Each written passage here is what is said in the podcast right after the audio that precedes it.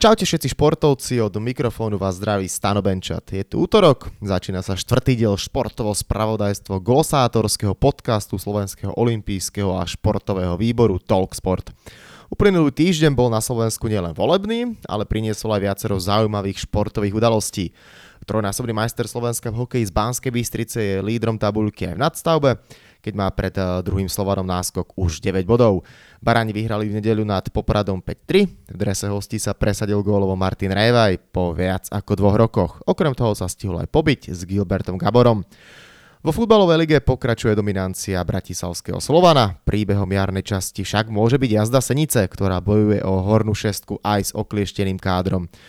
Petra Vlhová nemohla v nedelu ukázať svoje kvality v kombinácii v talianskom stredisku Latui, keďže preteky po výdatnom snežení zrušili. Podujatia ruší už aj koronavírus. Medzinárodná hokejová federácia IHF sa rozhodla zrušiť viaceré marcové turnaje majstrovstiev sveta hráčov a hráčok do 18 rokov. Biatlonové preteky Svetového pohára v Českom Novom meste na Morave zas budú bez prítomnosti fanúšikov. Diváci, chvála Bohu, nechýbali na zápase medzi Real Madrid a Barcelonou. Slávne El Clásico ovládol domáci biely balet a je znova lídrom španielskej ligy. V tenisovom svete, teda minimálne turnaj v Acapulku, nič nové, ovládol ho ikonický Španiel Rafael Nadal. Tenisový svet eh, prijal minulý týždeň na informáciu, že bývalá ženská jednotka Maria Šarapová ukončila profesionálnu kariéru. Nielen o týchto témach sa budem v podcaste Talksport rozprávať s mojou hostkou, športovou redaktorkou RTVS Barborou Žiačikovou. Barbara prežila v posledných mesiacoch životnú drámu. V decembri ju počas hokejového zápasu medzi Banskou Bystricou a Popradom trafil vyhodený puk tak nešťastne, že jej rozbil hlavu, v ohrození bolo najmä jej práve oko. Musela sa podrobiť náročnej operácii, ktorá bola úspešná. Po dvoch mesiacoch sa vrátila do práce, no a osud to chcel tak, že prvý duel, v ktorom sa znovu predstavila ako reportérka, sa hral v Banskej Bystrici. Barbara Žiačiková je ďalším hostom podcastu Talksport. Barbara, som veľmi rád, že si ďalším hostom eh, Talksport podcastu. Pekný dobrý deň. Ďakujem za pozvanie, dobrý deň. Ty si sa vrátila opäť do práce, opäť si športový redaktor, opäť si ten človek, čo stojí aj teda pri ľadovej ploche a dávaš otázky nielen len tak, ale máš pripravenú aj prílbu, lebo sa ti stala taká nepríjemnosť v minulosti. K tomu sa ale dostaneme. Nedelu si bola na zápase Slovan Košice, ako sa ti páčil? No tak derby sú vždy úžasné zápasy. O, Slovan a Košice to sú najúspešnejšie kluby v histórii slovenského hokeja a vždy sa na ne tešia aj hokejisti, aj diváci, aj my novinári, takže som si to naozaj užila. No a vrátim sa teda k tomu, čím som začal. Aké to pre teba bolo opäť vlastne robiť to, čo robíš, si novinárka, stáť e, pri ľade. Už to bol druhý zápas, odkedy si opäť naspäť v svojej práci zmiešané pocity, alebo ako si sa cítila? No ja sa teraz potom, ako som sa, dá sa povedať, vyliečila, tak o mnoho viac si vážim celý život a vážim si tú druhú šancu na život, ktorú som dostala, že opäť môžem žiť ten svoj život a vážim si ho tak ako nikdy predtým. Osud to tak chcel a je to možno taký krásny životný paradox, že vlastne prvú výrobu si mala v Banskej Bystrici na mieste, kde sa ti to stalo, kde tí, čo náhodou neviete, tak Barboru žiaľ pred pár mesiacmi trafil tak nešťastne puk do hlavy, že ti rozbil oko, to všetko viac potom môžeš povedať, možno si zaspomínať na to, čo sa stalo. Tak poďme k tomu paradoxu. Banská Bystrica, keď si sa dozvedela, že prvú výrobu budeš mať tam, ako si sa zatvorila, aký to bol feeling, že idem vlastne na miesto Čínu, kde som sa druhýkrát narodila. Ja som bola z toho úplne nadšená, lebo ako som aj písala o, do statusu, tak presne takto som si to vysnívala. Vlastne keď som prežívala tie najťažšie chvíle, tak o, ten môj cieľ, ten môj sen ma držal nad vodou, vlastne to svetlo na konci tunela a tá predstava, že, že sa vrátim opäť na ten štadión v Rúžovej prílbe a v tom sne to bol ten štadión v Banskej Bystrici, takže ja som bola úplne nadšená, keď som sa dozvedela, že to akurát vyšlo na Banskú Bystricu, že to bude totálna symbolika a bola som z toho úplne hotová. No a poďme teda tých pár týždňov naspäť, ten moment, počas televízneho zápasu, kedy sa ti stalo to, čo sa ti stalo. Ako si na to spomínaš celé? No, um, ja som vlastne hneď musela deň po, po úraze dať nejaké stanovisko, akože nejak sa vyjadriť k tomu, že ako sa to udialo. Ešte som bola z toho celá taká zmetená, ale potom každým tým dňom uh, som o tom stále viac a viac premýšľala a zistila som, že ja som si myslím, že ani nerobila poznámky, ale ono to bolo tak, že tí hokejisti stoja na tej striedačke, tak cez nich nevidieť dosť veľkú časť ihriska a, a vlastne ten vyhadzovaný puk uh, z hracej plochy som nemala šancu vidieť, všetci tí hráči sa uhli a vlastne ja už, ja už som nemala absolútne čas zareagovať a už som vlastne len cítila náraz a, a pamätám si úplne každú sekundu toho, čo, čo, sa, čo sa dialo potom. O, vlastne okamžite sa začala zo mňa valiť krv, ale boli okolo mňa úžasní ľudia, ktorí mi pomohli a odviezli ma do nemocnice a aj vďaka tým ľuďom, ktorí pri mne stáli a aj vďaka tomu šťastiu to všetko tak úžasne dopadlo. No hokej sa hovorí, že je jazda na, možno s americkým futbolom najtvrdší šport na svete. Sice my novinári sme to doteraz až tak nezažívali, ale po tomto incidente môžeš to sama na vlastnej koži.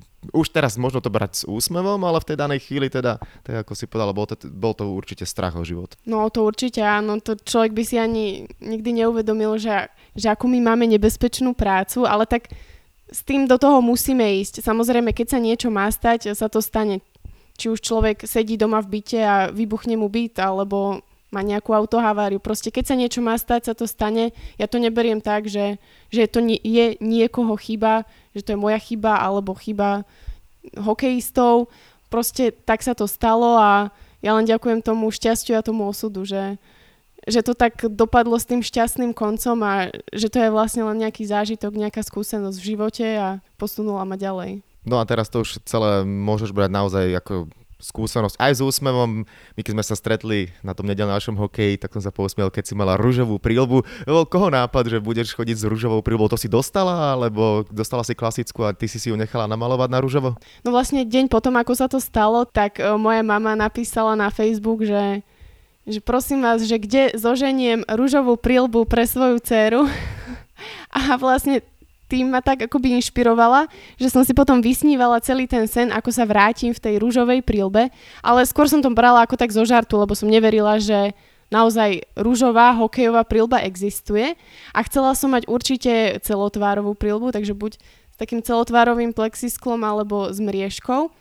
A bolo to také moje tajné želanie, a potom, keď som si otvorila balíček uh, pod Vianočným stromčekom a bola tam tá rúžová prílba, tak to bola neuveriteľná radosť.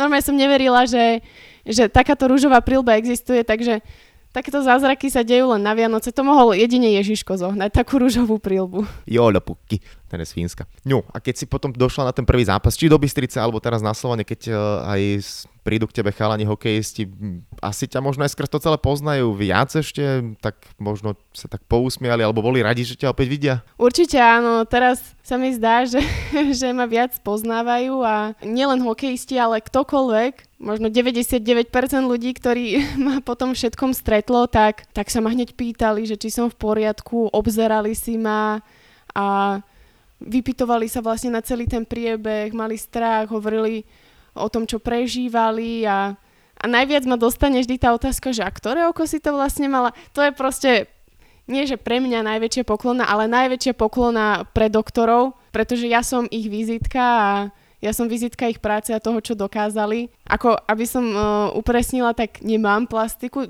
mal som čisto iba vnútornú operáciu, operáciu vnútornej zlomeniny očnice, ale mali neskutočne šikovné ruky, úžasne to zvládli, úžasne sa to zahojilo a, a vlastne vďaka tomu to teraz vyzerá tak, ako to vyzerá, že niektorí ani nevedia vlastne, na ktorom oku to bolo. Ty ešte niečo cítiš? Alebo všetko je už na 100% v poriadku? Tak určite, že tak určite, no. No predtým uh, som videla úplne geniálne ako slovanistický orol, úplne na 100%, možno aj viac ako na 100%. A teraz nevidím už tak geniálne ako predtým, že vidím na to oko tak mierne rozmazanie. Ale tak uvidíme, čo bude ďalej. Je to ešte veľmi čerstvé a aj doktori hovorili, že ešte aj taký rok to môže pracovať a, a po roku potom zistíme, že čo a ako a že sa bude dať s tým niečo ešte ďalej robiť, ale ale ja stále vravím, proste na to, čo sa stalo a na to, čo sa mohlo stať, tak to dopadlo zázračne, úžasne a nejaké chybičky, ktoré tam sú, tak, tak to je úplne to najmenej, čo, čo môže byť. Tak, to je super, to aj ja rád počujem. A poďme teda naspäť sa rozprávať aj o tej našej novinárskej práci, respektíve o športe. Boli sme, alebo teda bolo asi na zápase Slovana, predtým aj v Banskej Bystrici, čo sú vlastne spoločne s Košicami a, a tieto tri týmy môžeme označiť asi za najväčších ašpirantov na titul v Slovenskej lige. Špeciálne keď sa pristavím pri Slovane. Ty si rada, že sa vrátil do našej ligy, že už nedostáva debakle v KHL? Keď to mám zobrať z pohľadu našej ligy, tak určite áno aj keď musím povedať, že značením som sledovala KHL. Bolo to určite úžasné, že na Slovensku bola takáto kvalitná liga a ešte tie sezóny predtým, keď ten Slovan mal naozaj tú obrovskú silu, tak to bola radosť chodiť na ten štadión. Chodila som tam aj ako fanúšik, keď som tam nebola pracovne, keď som nebola zainteresovaná. Ale tak teraz už keď je v Tip Sport Lige, tak už mi to príde také prirodzené, že je to také spestrenie tej súťaže, väčšia rivalita Myslím, že je to fajn. Lepšie ako sa trápiť v KHL. No uvidíme, čo prinesie budúcnosť.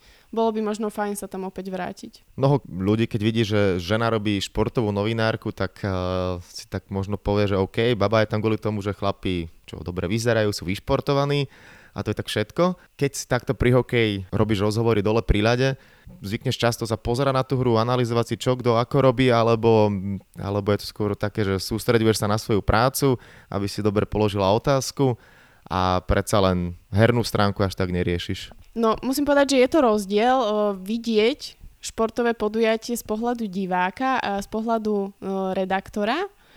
Je to niečo úplne iné. Niekedy, keď sa mi podarí ísť, čo je fakt ako výnimočne, na nejaké športové podujatie ako divák, tak si to užívam úplne iným spôsobom. Užívam si to tak divácky, ale keď som na športovom podujatí pracovne, tak to všetko beriem úplne inak. Beriem to ako prácu, všímam si úplne iné veci a vlastne dávam pozor na to, čo je pre mňa najdôležitejšie, na, na ten môj výstup, na tie moje otázky a, a na to sa najviac pripravujem. Takže všímam si to po tejto stránke, ale samozrejme ja som taká dosť vnímavá a neskutočne si užívam aj tú možnosť, že môžem byť tak blízko, alebo teda priamo v tom dianí a a sledujem aj, že čo sa napríklad deje na striedačke a takéto veci, takéto zážitky, ku ktorým sa taký bežný smrteľník nedostane. No, tak ako som povedal, veľa žien sa nedostáva e, do týchto pozícií a nie, no, nie športovou novinárkou. Ty si to mala vysnívané od malička, alebo ako si sa možno aj k tejto práci dostala?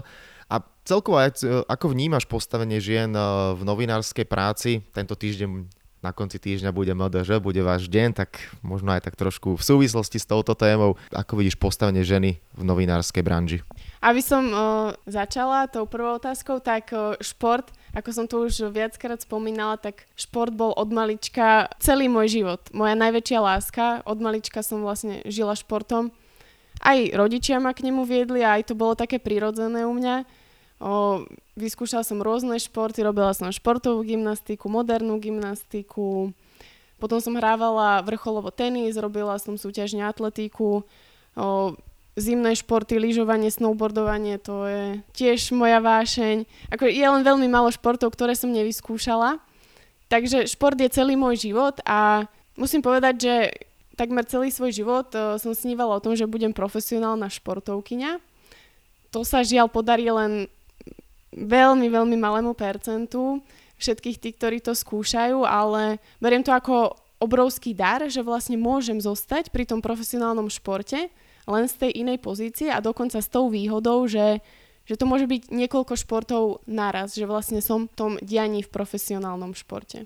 No a celkovo teraz poďme k tej druhej časti. Ako vnímaš to postavenie vaš, vás, žien, v športovej novinárskej branži? Myslím si, že určite patríme uh, ženy do športu hlavne do takých mužských športov, pretože tam tak zjemňujeme to prostredie, sme tam ako také kvetinky a Myslím si, že určite tam patríme. Jasné, že máme možno takú inú úlohu ako, ako chlapi, že od chlapov sa očakáva aj nejaká taká odbornosť. Jasné, že ten, ten prehľad je absolútne kľúčový, najdôležitejší proste túto prácu nemôže robiť každá žena. Musí to robiť žena, ktorá má k tomu vzťah, ktorá má prehľad a ktorá to dokáže robiť uh, s celým svojim srdcom a myslím si teda, že určite tam patríme, že je to správne.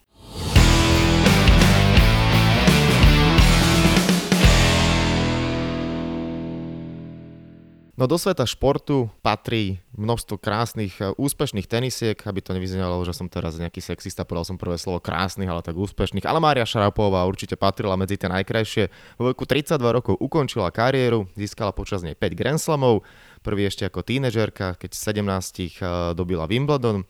Budeme si už však pamätať aj ako dopingovú hriešnicu. V roku 2016 v jej tele našli zakázané meldónium Výsledok bol najskôr dvojročný, neskôr zmiernený trest na 15 mesiacov. Potom sa vrátila naspäť ešte na súťažné dvorce, ale už to nebola taká forma ako predtým. Ako si ty vnímala jej kariéru? Ja som ju sledovala už od malička. Presne si pamätám ten Wimbledon, ktorý vyhrala ako 17-ročná. Vtedy vyzerala ešte tak inak, úplne inak som ju vnímala, mm, aj keď ona nikdy nepatrila medzi také moje vzory. Ja keď som bola dieťa, a keď som bola tenistka, tak uh, sa priznam, že ja som mala kurníkovovú nad postelou. To som mala ja. Dve kurníkovové a jednu hingisovú. Takže Šarapová, aj keď teda bola úspešná, tak nikdy nepatrila medzi tie moje najobľúbenejšie hráčky, ale určite bola mimoriadne výnimočná. Ale možno patrila naozaj medzi tie hráčky, ktoré sa presadili v tom mladom veku a potom to už išlo dolu vodou. No a, a taká dopingová kauza, tak to dokáže zamávať s človekom a obzvlášť so ženou, tak sa ani nečudujem, že sa jej potom už nepodarilo vrátiť, ale myslím si, že určite má za sebou úspešnú kariéru. No, typickým znakom Márie Šarapovej, okrem toho, že uh, výborne hrala tenis, bolo jej neuveriteľné ochkanie na kurtoch. To každý vedel hneď, keď si v telke zapol, že a počul to ah! a tak ďalej, že nie je to teda film pre dospelých, ale hra Maria Šarapová. Ako si to ty vnímala aj teda ako bývalá tenistka? Ehm, je to absolútne normálne, alebo toto už jej to niekedy aj počítali, to bolo toľko decibelov, že pomaly to prirovnávali k štartovaniu lietadla. No, som počula, že, že okolo 100 decibelov. No, keď som hrávala tenis, tak uh, nás učili, že máme pri údere vydýchovať, ale ten výdych môže byť samozrejme aj tichý. ale jasné, že určite môže pomôcť aj taký hlasný výdych, ale samozrejme to, čo predvádzala ona, to, to nebol výdych, ale to bol normálne hukot. Ale proste niektoré hráčky si vytvoria také, také návyky a im to pomáha. Že vlastne už bez toho, kebyže nerobia taký hukot, tak, tak by už neboli same sebou, už by nedokázali hrať. Takže je to určite taká, taká pomôcka, ale z toho nejakého fyziologického hľadiska ten výdych je samozrejme dôležitý, ale asi nemusí byť taký hlučný. No, tak uh, Mária Šarapová skončila z tej éry spred pár rokov, no Serena a Venus ešte stále sú na okruhu, hoci už takisto majú svoje rôčky, mm, možno sezónu, možno dve ešte potiahnu, najmä teda Serena chce ešte získať minimálne jeden Grand Slamový titul. Keď ale aj oni dve skončia, budeš to aj ty tak možno vnímať, že skončí sa taká jedna veľká éra ženského tenisu za posledných 10-15 rokov to boli veľmi dominantné hráčky. No určite to tak beriem. Myslím si, že ten koniec sa už naozaj mm, veľmi rýchlo blíži a naozaj je obdivuhodné, ako sa Serena dokázala vrátiť aj po tej materskej prestávke. Sice nezískala odvtedy žiadny Grand Slamový titul, aj keď bola k nemu blízko, ale neviem si to teda predstaviť, alebo môžem si to iba predstaviť, keďže ja som zatiaľ materskú prestávku nezažila, ale myslím si, že v takom vrcholovom profesionálnom športe je to určite mimoriadne náročné a nie každej športovkyni sa to podarí. Napríklad mala som veľmi rada Viktoriu Azarenku a tej sa to nepodarilo. To bola tiež veľmi úspešná hráčka, vyhrala niekoľko Grand Slamov a s krásnou technikou, ale žiaľ sa jej to nepodarilo, takže aj v tomto beriem tú, tú výnimočnosť Sereny, že sa jej podaril takýto kúsok. No muži tento problém nemajú, síce viacerí otcovia sú, ale tí si nemusia dávať prestávku počas kariéry. A tam tá zlatá fantastická trojka, títo ťahajú stále. Djokovic, Federer, Nadal, najmä Roger, ktorý už pomaly klope na dvere s nápisom 40, ale stále patrí do absolútnej svetovej špičky. To musíme sa zhodneme, to iba je radosť, že žijeme v ich ére. Presne tak, ja si to neskutočne vážim a takisto asi aj celý tenisový svet, že, že máme tú čest žiť v ére týchto tenistov. Možno si to menej vážia, alebo možno je to väčšia smola pre tých, ktorí kvôli tomu nezískajú tie Grand Slamové tituly ale je to naozaj neskutočná výnimočnosť, že v jednej ére sa stretli takíto traja famózni tenisti a je to radosť sledovať tie ich súboje. A mám aj povedať, že ktorému najviac fandím? No môžeš, to som si samozrejme pripravil, alebo to som sa chcel spýtať ako ďalšiu otázku, ale je to jasné. No. Je, to halus, lebo poväčšine, tak ako si povedala, trája je niečo výnimočné. Mnohokrát sa stane, že dvaja sú počas jednej éry rivali, ale tu je to naozaj to vino na tých Grand Slamových tituloch. Djokovic 17, Nadal 19, Roger 20 a stále sa to dá ešte posúvať vyššie a vyššie. Tak ktorý z nich? Najradšej mám Nadala, Nadal mi je najsympatickejší, ale Roger, tak Roger to je neskutočný elegán, to je chodiaca elegancia. Neviem si predstaviť človeka, ktorý by nemal rád Rogera Federera. No a Djokovic tak má slovenského trénera Mariana Vajdu, čo je, myslím si, že tiež obrovská výnimočnosť, že jeden z najlepších tenistov všetkých čias má vlastne slovenského trénera. Takže kebyže mám povedať iba jedného, o, tak nadala, ale všetkým trom fandím. No a množstvo ľudí fandí pochopiteľne najslavnejším alebo slávnym futbalovým klubom. V nedelu sa hralo aj El Clásico, Real vyhral nad Barcelonou 2-0. Keď sa o tom bavím s tebou ako so ženou, toto vnímaš? Ako, aká si ty futbalová fanúšička? Minimálne teda, keď sa povie to El Clásico, asi aj taký nejaký radar tam niekde v sebe má, že to zaregistruješ, či? Jasné, ale kebyže si mám vybrať, či futbal alebo hokej, tak určite hokej hokej je moja jednotka, ale samozrejme sledujem aj futbal a viem aj, čo je, čo je El Clásico, ale samozrejme nie, nie v takej miere ako, ako hokej. Kebyže si mám vybrať z týchto dvoch klubov, ťažko povedať, no. Mala som tu čest, že som bola na, na štadióne Realu Madrid, keď hrali štvrťfinále Ligy majstrov z SSC Neapol. Hamšík tam myslím, že prihrával na gol, teraz si už nepamätám, ale bol to obrovský zážitok. Vtedy tam ešte hrával eh, Ronaldo, aj keď Ronalda nemám rada, ale, ale bol to naozaj zážitok na celý život vidieť ho hrať naživo. Bol to niečo úžasné. No, vo futbale nemám vyslovene taký klub, za ktorý by som, ako sa hovorí, položila život, ale kebyže si mám povedať taký, ktorý mi je najsympatickejší, tak tak Liverpool. No a ty teraz fasli cez víkend 0-3 s Watfordom.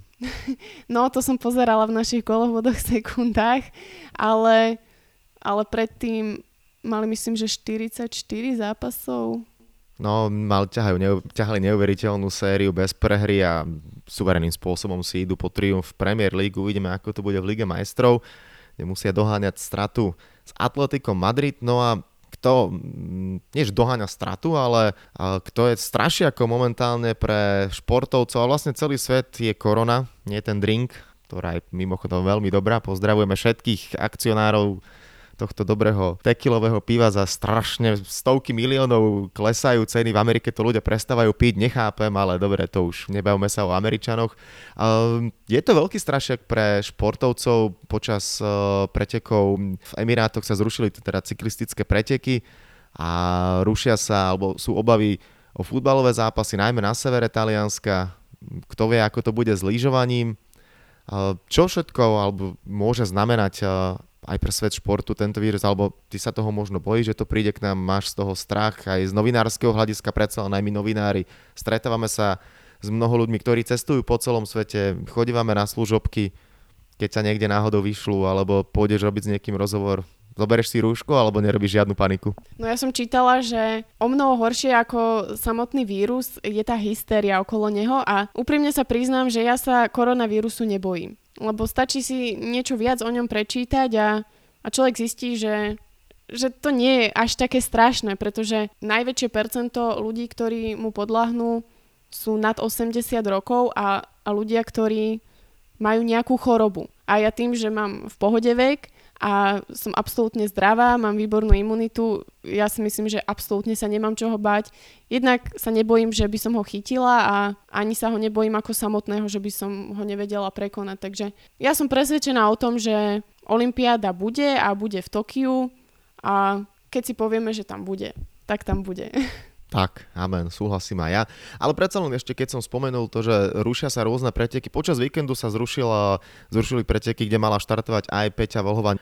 Stále bojuje o to, aby sa stala nielen šampiónkou eh, a získala malý globus za eh, slalom, ale môže sa stať eh, po tom, čo sa stalo v rodine Mikály Šifrinovej, obrovská tragédia, aj celkovou výťazkou svetového pohára, tak nedá mi nespomenúť, prakticky v každom dieli rozoberáme Peťu Volhovú aspoň okrajovo, ale ona je momentálne taký fenomén, že si to jednoducho zaslúži. Na to, s tým sa asi, e, to sa asi zhodneme spoločne, že aj ty, keď vidíš preteky a Peťa Vlhová je na štarte, tak uh, musíme sa vtedy trošku viac cítiť ako hrdí Slováci. Absolútne súhlasím. Myslím si, že je to obrovská výnimočnosť, obrovská česť pre Slovensko, že, že vlastne takáto naša malá krajina má takúto výnimočnú športovkyňu, ktorá robí úžasné meno Slovensku a všetci ju s napätím sledujeme. Bola som sa pozrieť na ňu aj osobne ešte v minulej sezóne, napríklad v Špindlerovom líne, alebo sme boli v Maribore a bol to neskutočný zážitok, taký iný ako, ako vidieť ju v televízii. Bolo to niečo iné vidieť ju naživo a aj keď teda ten človek nemá taký zážitok e, z tej jazdy, e, z, z tej trate, tak má zážitok z toho pozbudzovania, z tej atmosféry. Je to, je to naozaj niečo úžasné, že, že vlastne v športe, v ktorom dominujú úplne, úplne iné krajiny, veľké krajiny alebo také no, snežné krajiny, tak, tak my máme takúto výnimočnú športovkyňu.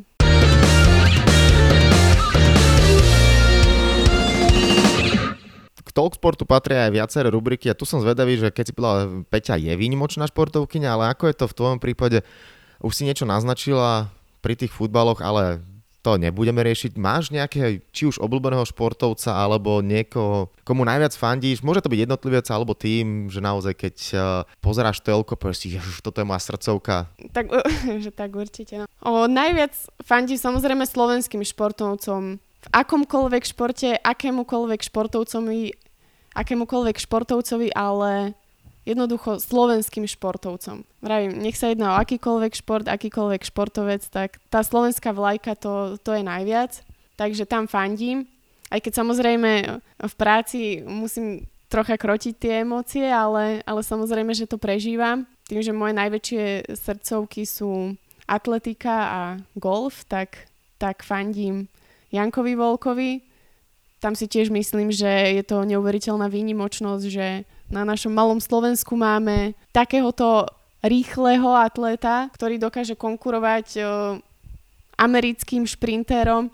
Vlastne šprinter bielej pleti z nášho malého Slovenska. Ako je to pre mňa niečo neuveriteľné. Neviem, že či sa ešte niekedy takýto, takýto športovec na Slovensku narodí. Čo sa týka toho golfu, tak teraz máme Roryho Sabatiniho, rodáka z Južnej Afriky, ale je to náš Slovák. Súťaží pod slovenskou vlajkou a myslím si, že dá sa povedať, že v tej golfovej rodine alebo v tom celosvetovom golfe aj on prezentuje našu krajinu vďaka tomu, že, že, že ju reprezentuje. Áno, Sabatini. Ja si pochopiteľne vždy ako chlapovi mi sa pred očami objaví Gabriela Sabatini, to bola ešte z začiatku 90 rokov, krásna argentínska teniska. No keď sme pri kráse, doterajší všetci hostia Talksportu boli chlapi, takže som mal pre nich otázku, ktorá športovkyňa sa im najviac páči, si prvá žena, tak to pochopiteľne otočíme. Ktorý športovec je najkrajší z tvojho pohľadu? Jo, ja to tak nevnímam. Teraz musím rozmýšľať, no. Neviem, no. Čím som staršia, tak tak tým mám úplne iné hodnoty, že už si tak nevšímam výzor človeka, ale myslím si, že, a to nehovorím teraz akože tak nejak prehnania, ale naozaj tá krása ide zvnútra a už sa mi nepáčia až tak vyšportovaní chlapi, vyšportovaní športovci, ale ale skôr taký možno aj s brúškom. Ale... No, tak toto keď počúvajú nejakí guliari, tak sú nadšení. No, tak to, tak to už je asi moc, ale Týmto pozdravujem Marcela Lomnického, ktorý sa pripravuje na Olympiádu do Tokia pod vedením Libora Charfreitaga. Dúfam, že im to vyjde. Fúha, no neviem, koho by som povedala, kto sa mi tak páči. Ťažko povedať, no. Berem to úplne z takého iného pohľadu, že nepozerám sa na, na ten vzhľad, ale skôr na ten, na ten výkon a na tú osobnosť. OK, pokojne aj takáto odpoveď. No a ďalšia otázka. Podaril sa ti niekedy streliť novinársky vlastný gol? Že si prišla za niekým, oslovila si ho úplne zlým menom, alebo a si zahlásila niečo, čo si potom zistila, Ježiš Mária, že to som podala absolútnu blbosť a musela si sa nejako potom, musela si to pochopiteľne nejako profesionálne zahrať. Skôr teda sa chcem spýtať, či si nieko, za niekým prišla a robíš rozhovor v domnenke, že je to niekto a potom zistí, že hups, to je vlastne niekto úplne iný. No toto konkrétne sa mi našťastie nestalo, ale ako úprimne sa priznávam, že už som viackrát položila otázku, ktorá nebola úplne ako vhodná, že, že som tam spravila nejakú chybu, alebo to bola proste hovadina a, a mňa to potom dokáže neskutočne mrzieť. Aj dve noci nespím, lebo stále mi to vrtá hlavou, že do keľu, že ako ma teraz budú vnímať, že budem ako také trdlo, ako taká blondína. Ale na druhej strane každá chyba je na to, aby sa z nej človek poučil a, a potom ju už znova nespravím. No som zvedavý, ako budeš dobre odpovedať pri záverečnej časti a to je kvíz, či teda budú chyby alebo nie. Rozoberali sme ten tenis a teraz spomínanú Máriu Šarapovú. Tá počas svojej kariéry vyhrala 36 turnajov. V celkových zárobkoch je po sestrach Williamsových na treťom mieste. No a moja otázka znie, typni si koľko peňazí počas svojej kariéry navyhrávala na turnajoch, bude to v dolároch a dám ti toleranciu 3 milióny. A som čítala o nej teraz nejaký článok, tak dúfam, že si to budem pamätať aspoň približne o 33 miliónov to bolo? To trochu viac, uh, trochu si netrafila aj toleranciu, je to presne 38 miliónov 777 962 dolárov. Tak som si to zle pamätala, no aspoň tú trojku na začiatku. Tak, to je pohode, to je dobre. No, keď sme pri tenise, tak dám teraz aj z mužskej uh, túr taký celku dobrý a zaujímavý rekord. Mm, väčšinu tých rekordov drží pochopiteľne niekto stria Federer, Nadal, Djokovic, čo do víťazstiev, ale uh, jeden rekord drží istý Španiel a to v počte najviac odohraných Grand Slamových turnajov za sebou 72 krát v rade nastúpil na Grand Slamové turnaje a to je otázka, je stále aktívny španielský tenista. Mm, Rafael Nadal? Mm, nie, nie, jak som povedal, je to, z týchto troch to nie je. Nadal má takisto veľa a je to sranda, je to takisto ľavák a je trochu starší ako Nadal. Feliciano López? Áno. Áno. to je inak halus. Na druhom mieste alebo na treťom je dokonca aj Fernando Verdasco, tak si hovorím, však tí Španieli majú tuším len lavákov, však aj on je lavák, Nadal je lavák, López je lavák. Tak je to výhoda v tenise. Opačná rotácia. Aj na podaní, aj pri úderoch a robí to problém superom. Môže byť. No a poďme na poslednú otázku. Tá bude spojená s Olympiádou, pretože z 206 krajín, ktoré budú štartovať na Olympiáde, neviem, či to číslo ťa prekvapí alebo nie, 75 krajín nikdy zatiaľ nezískalo ešte v histórii Olympiád medailu. A ja sa ťa pýtam, v ktorej krajine žije najviac ľudí, dám ti možnosť, lebo to by bolo asi príliš odvážne čakať, že trafíš správny typ. Takže bude to Madagaskar, Bangladeš, Albánsko alebo Palestína. Asi by som povedal Albánsko, ale to sa mi nezdá, že oni by nezískali medailu nezískali. Takto, ešte raz, tá otázka znie, že v ktorej krajín, z týchto štyroch krajín platí, že nikto nezískal medailu, ale v ktorej žije najviac ľudí. Takže ešte raz, Madagaskar, Bangladeš, Albánsko alebo Palestína. To je skôr geografická otázka. No, veru. Som maturovala z geografie, ale to bolo pradávno. Bangladeš. Áno, Bangladeš, je tam 170 miliónov ľudí a stále nezískali Olympiádu. A keď si spomínala golf, tak som našiel, že majú nejakého golfistu menom Sidikur Rahman, ktorý vraj je celku dobrý a rád by to zmenil, tak uvidíme, čo sa podarí Sidikurovi. Tak jedine, že striebro alebo bronz, pretože zlato bude pre Roryho Sabatínyho. OK, tak uvidíme, či sa to Rorymu podarí. Barbara Žiačiková bola ďalším hostom eh, športovo-glosátorsko-spravodajského podcastu Talksport. Ďakujem ti veľmi pekne za tvoje názory, postrehy a hlavne za to, že sa vlastne o športe môžeme rozprávať, že si rozchodila to, čo si rozchodila, to nepríjemné zranenie, že ťa to nejakým spôsobom neodradilo novinárskej práce a naďalej môžeš vykonávať to, čo ťa baví. Ďakujem veľmi pekne a všetko dobré. Ďakujem za pozvanie a ja všetkých pozdravujem a prajem krásny týždeň.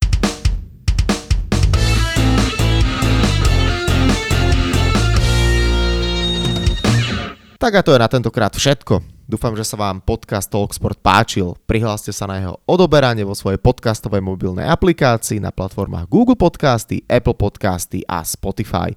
Podcast môžete podporiť aj tým, že ho odporúčite niekomu z okolia, alebo náš podcast ohodnotíte na Apple Podcastoch, veľmi nám to pomôže. Všetky podcasty Talksport hľadajte na stránke www.olympic.sk lomka podcasty. Nájdete tam pochopiteľne aj olympijské podcasty. Svoje postrehy, názory na aktuálny podcast mi pokojne napíšte na môj mail starobencat.gmail.com Športový spravodajský podcast Talksport vychádza každý útorok, vo štvrtok sa zase môžete tešiť na tradičný olimpijský podcast. Jeho najbližšou hostkou bude gymnastka Barbara Mokošová. Už teraz sa na vás teším. Zatiaľ sa majte. Podcast Talksport vám prináša exkluzívny partner Slovenského olimpijského a športového výboru, spoločnosť Typos, generálni partneri Toyota a 4F, a hlavní partnery Dôvera, Slovenská sporiteľňa, Kooperativa, Transpetrol a Matador.